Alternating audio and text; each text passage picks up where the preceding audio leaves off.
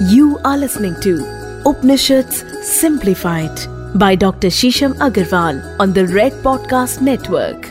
दोस्तों अभी पिछले दिनों मुझे मेरी एक सहेली मिली और उसने मुझसे बहुत असमंजस में पूछा कि आ, मुझे समझ ही नहीं आता कि मैं भगवान विष्णु की उपासना करूँ या भगवान शिव की उपासना करूँ जब सुनती हूँ तो ऐसा लगता है कि भगवान विष्णु सबसे उच्चतम भगवान हैं और अगर इनकी उपासना करें तो हमें सब कुछ जीवन में प्राप्त हो जाएगा। पर जब मैं भगवान शिव के बारे में सुनती हूँ और उन लोगों को देखती हूँ जो भगवान शिव को अपना आराध्य मानते हैं तो ऐसा लगता है कि भगवान शिव अपने आप में पूर्ण परमात्मा है। और ये एक प्रश्न हमारे बीच हमेशा चलता रहता है कि भगवान विष्णु अपने आप में परिपूर्ण है या भगवान शिव? हम सब जानते हैं ट्रिलिजी में, त्रिमूर्ति में भगवान विष्णु, भगवान शिव और भगवान ब्रह्मा। तीनों का ही अपना स्वरूप है। सृष्टि की रचना, सृष्टि का पालन और सृष्टि की डिस्ट्रक्शन या उसको अंत तक ले जाना और वापस उसका पुनः निर्माण करना। ये साइकिल लगातार चलता रहता है और हमारे देवताओं की ये त्रिमूर्ति लगातार इसको आगे प्रगसर करती ही रहती।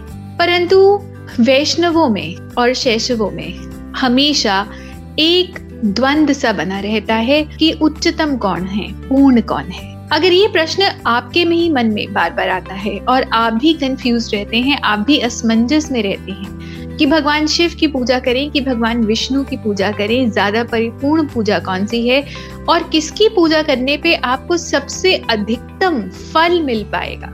आज का एपिसोड आपके लिए है आपके favourite favourite podcast Upanishad simplified में। मेरे साथ मैं हूँ डॉक्टर शीशम अग्रवाल। मैंने सेवन डॉक्टरेट करी है। मांडू की उपनिषद और ईश्वर उपनिषद में मैंने डॉक्टरेट करी है। और जीवन की बहुत सारे कंफ्यूजन को, जीवन की बहुत सारी परेशानियों को, जीवन के हर एक प्रश्न को अगर आप सरलता से जानना चाहते हैं तो उपनिषद ही की है, उपनिषद ही कुंजी है। और उपनिषद एक रोशनी है जो आपके जीवन की निशा को, अंधेरे को हटाता है और आपके जीवन में पूर्ण प्रकाश लेके आता है। तो बिना विलंब के शुरू करते हैं हमारा आज का एपिसोड दोस्तों, आज हम चर्चा करेंगे रुद्र हृदय उपनिषद की। रुद्र हृदय उपनिषद बताते हैं कि भगवान विष्णु परिपूर्ण है या भगवान शिव परिपूर्ण है। असली में कौन से भगवान हैं जिनकी अनुकंपा करें, जिनकी पूजा करें तो आपको टोटल पूर्ण फल मिलेगा या आप अपने आराध्य से एक हो जाएँगे। रुद्र हृदय उपनिषद सुखदेव जी और वेदव्यास जी के बीच का एक संवाद है। और ये 108 उपनिषदों की श्रृंखला में एक इम्पोर्टेंट उपनिषद है। सुखदेव जी वेदव्यास जी के ही पुत्र थे और सुखदेव जी के मन में ये असमंजस आया, एक प्रश्न आया कि हमें भगवान रुद्र की पूजा करनी चाहिए या फिर हमें भगवान विष्णु की पूजा करनी चाहिए? वो कौन से ईश्वर हैं? जिनकी पूजा करने से हमें परिपूर्ण फल मिलेगा या हम अपने आराध्य से एक हो पाएँगे। दोस्तों, हमारे बहुत सारे हेतु हो सकते हैं। कोई व्यक्ति मुक्ति के लिए सैलवेशन के लिए अपने इष्ट की पूजा करता है। कोई व्यक्ति संसार से मुक्ति पाने के लिए अपने इष्ट की पूजा करता है। कोई अपने कष्टों के निवारण के लिए अपने इष्ट की पूजा करता है। और कोई अपनी इच्छाओं को मैनिफेस्ट करने के लिए, अपनी इच्छा पूर्ति के लिए अपने इष्ट की पूजा करता है। आपका हेतु कुछ भी हो सकता है, परंतु ये असमंजस हमेशा बना रहता है। और इसी असमंजस से जब भगवान सुखदेव जूझ रहे थे तो वो अपने पिता वेदव्यास के पास गए और उन्होंने इसी प्रश्न का उत्तर मांगा। तो भगवान वेदव्यास ने ये बोला, ऋषि वेदव्यास ने ये बोला कि पुत्र भगवान विष्णु और भगवान शिव आपस में एक दूसरे के पूरक हैं। भगवान शिव और भगवान विष्णु को अलग मानना भी अपने आप में एक पाप है।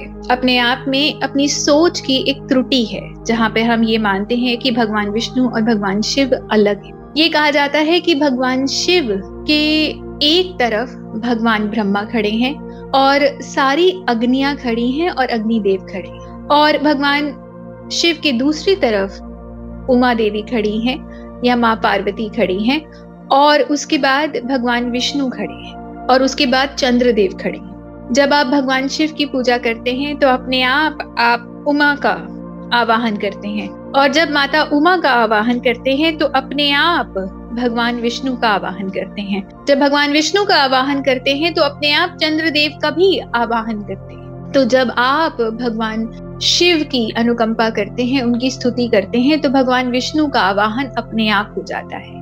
ये ऐसा है दोस्तों की मानना की सृष्टि जड़ पे खड़ी है या चेतन पर खड़ी है। परंतु अगर आप जड़ की पूजा करेंगे तो अपने आप चेतन पर पहुँच जाएँगे और चेतन की पूजा करेंगे तो जड़ पर ही पहुँच जाएँगे।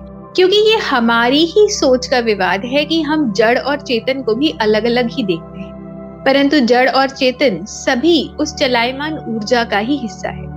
आज जब रिसर्च हो रही है साइंटिफिक स्टडीज़ हो रही हैं तो हमें ये बताया जाता था पहले कि एटम्स अपने आप में इतने बंधे हुए हैं और बिल्कुल मूव नहीं कर पाते और जिस ऑब्जेक्ट में बिल्कुल मूव नहीं कर पाते, वो सॉलिड बन जाता है। जहाँ एटम आपस में थोड़े से दूर दूर होते हैं, वो लिक्विड बन जाता है, तरल बन जाता है। और उसे आप किसी भी बर्तन में डालिए तो वो उसी का रूप और प्रकार ले लेता है। और जहाँ एटम बहुत स्पार्सली लोकेटेड है, बहुत दूर दूर लोकेटेड है, अगर अणु इतनी दूर दूर लोकेटेड होते हैं तो वो गैशियस फॉर्म ले लेता है।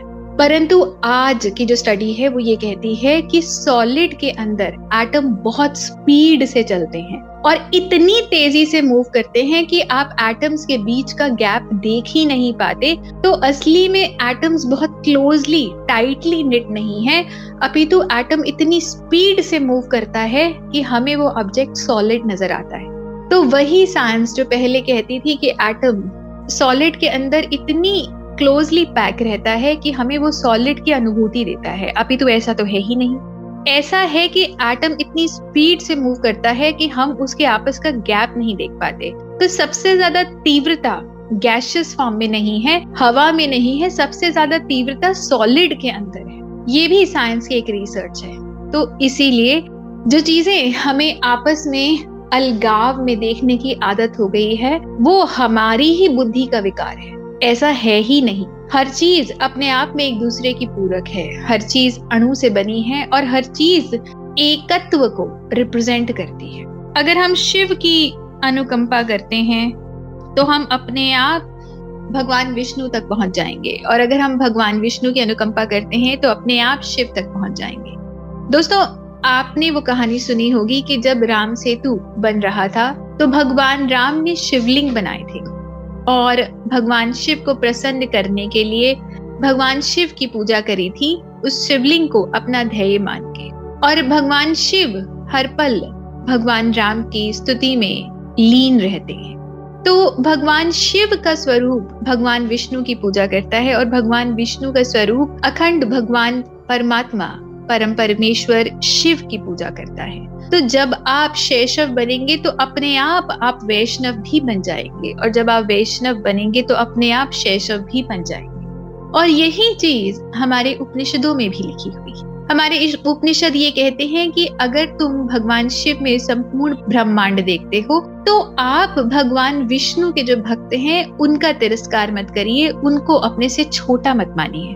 अगर आप भगवान विष्णु को पूर्ण परमात्मा मानते हैं तो भगवान शिव की पूजा करने वालों को हीन मत मानिए, छोटा मत मानिए।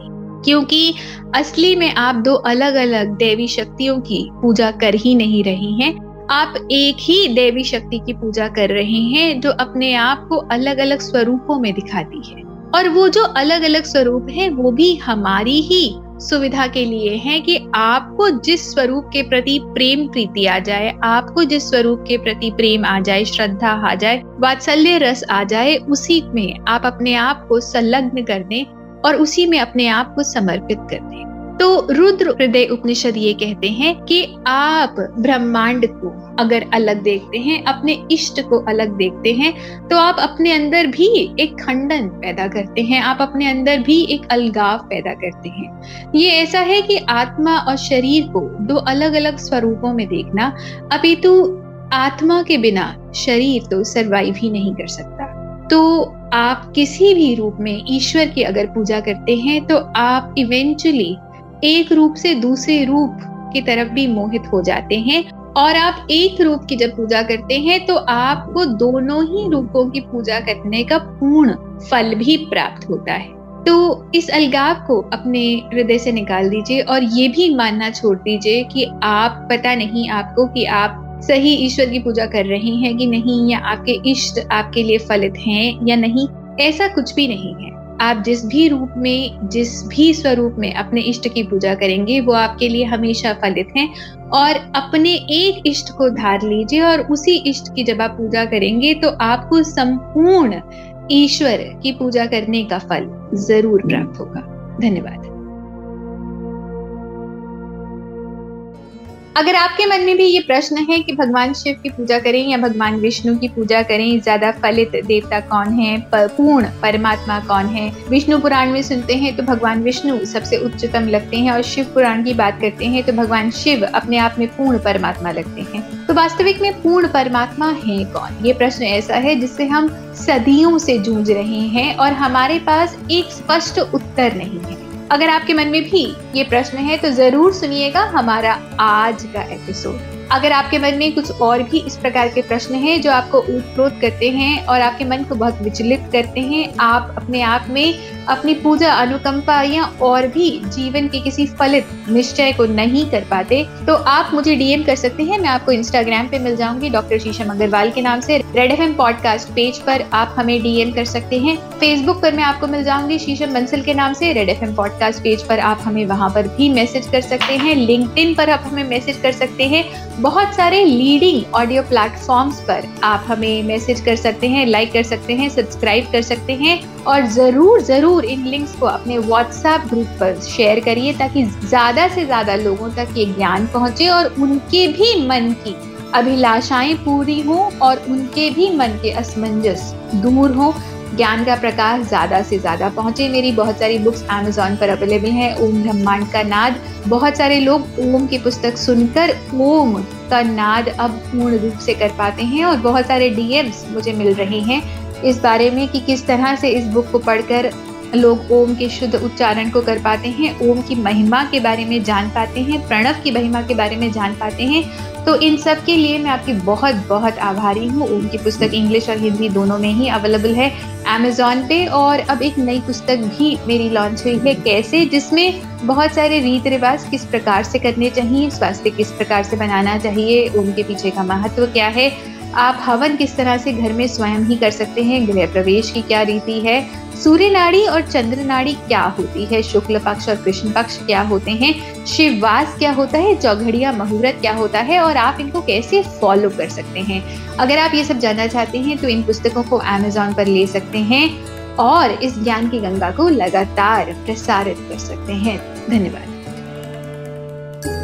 You are listening to Upanishad simplified by Dr. Shisham Agarwal on the Red Podcast Network.